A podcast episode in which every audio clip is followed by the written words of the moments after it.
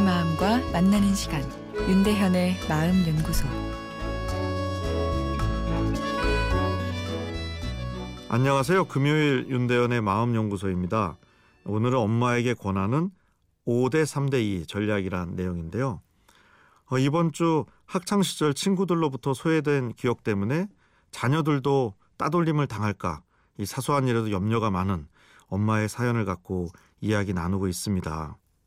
학창 시절에 친구 관계에서 겪었던 마음의 상처를 치유하기 위해선 과거로 자꾸 돌아가지 말고 현재에 집중하는 것이 필요합니다. 트라우마 이론이 유행이다 보니 과거에 속상했던 일들을 끄집어내어 깨끗하게 지워버리려는 어, 노력을 하기 쉬운데요. 한두 번은 모르지만 과거 상처에 자꾸 돌아가다 보면 그 기억이 점점 크고 단단하게 만들어져 오히려 현재의 삶마저 불편하게 만들 수 있습니다. 과거의 상처 때문에 걱정, 또 그 상처 때문에 자녀들도 그럴까 걱정하면 과거, 현재, 그리고 미래까지 이 걱정과 불안으로 연결되어 버리게 되죠. 아, 그래서 사연 주신 엄마에게 5대 3대 2 전략을 권해드립니다.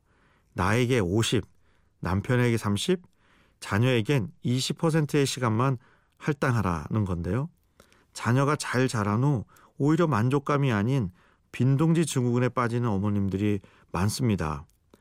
나 0%, 자녀 100%로 살다 보니 막상 자녀가 크면 엄마의 역할이 줄어버리고 아 그때 큰 허무감이 찾아오는 거죠. 그래서 나를 위한 일에 50%를 투자하고 나중에 결국 또 평생 동반자로 함께할 남편에게 30%를 투자하라는 것이죠. 서로 사랑해서 결혼했는데 이 아이 키우다 정신 없다 보면 남녀가 아닌 엄마 아빠로만 부부 정체성이 변해버리기 쉬운데요. 자녀 이야기는 전혀 하지 않는 연인으로서의 둘만의 데이트 시간을 확보하는 것이 필요합니다. 여기서 퍼센트는 시간의 개념이라기보다는 마음의 에너지를 할당하는 주관적인 느낌이죠. 내 삶에 있어 중요도라고 볼 수도 있겠네요. 아이에게 20% 어, 적지 않냐고요? 충분합니다. 오히려 적정거리가 유지되어 자녀의 심리 발달에도 도움이 될 수 있고 엄마가 본인에게 투자해 좋은 여러 관계에서 좋은 에너지를 얻는다면 그 에너지가 자연스럽게 자녀에게 전달되어 아이의 마음에도 오히려 긍정성을 차오르게 할 수 있습니다.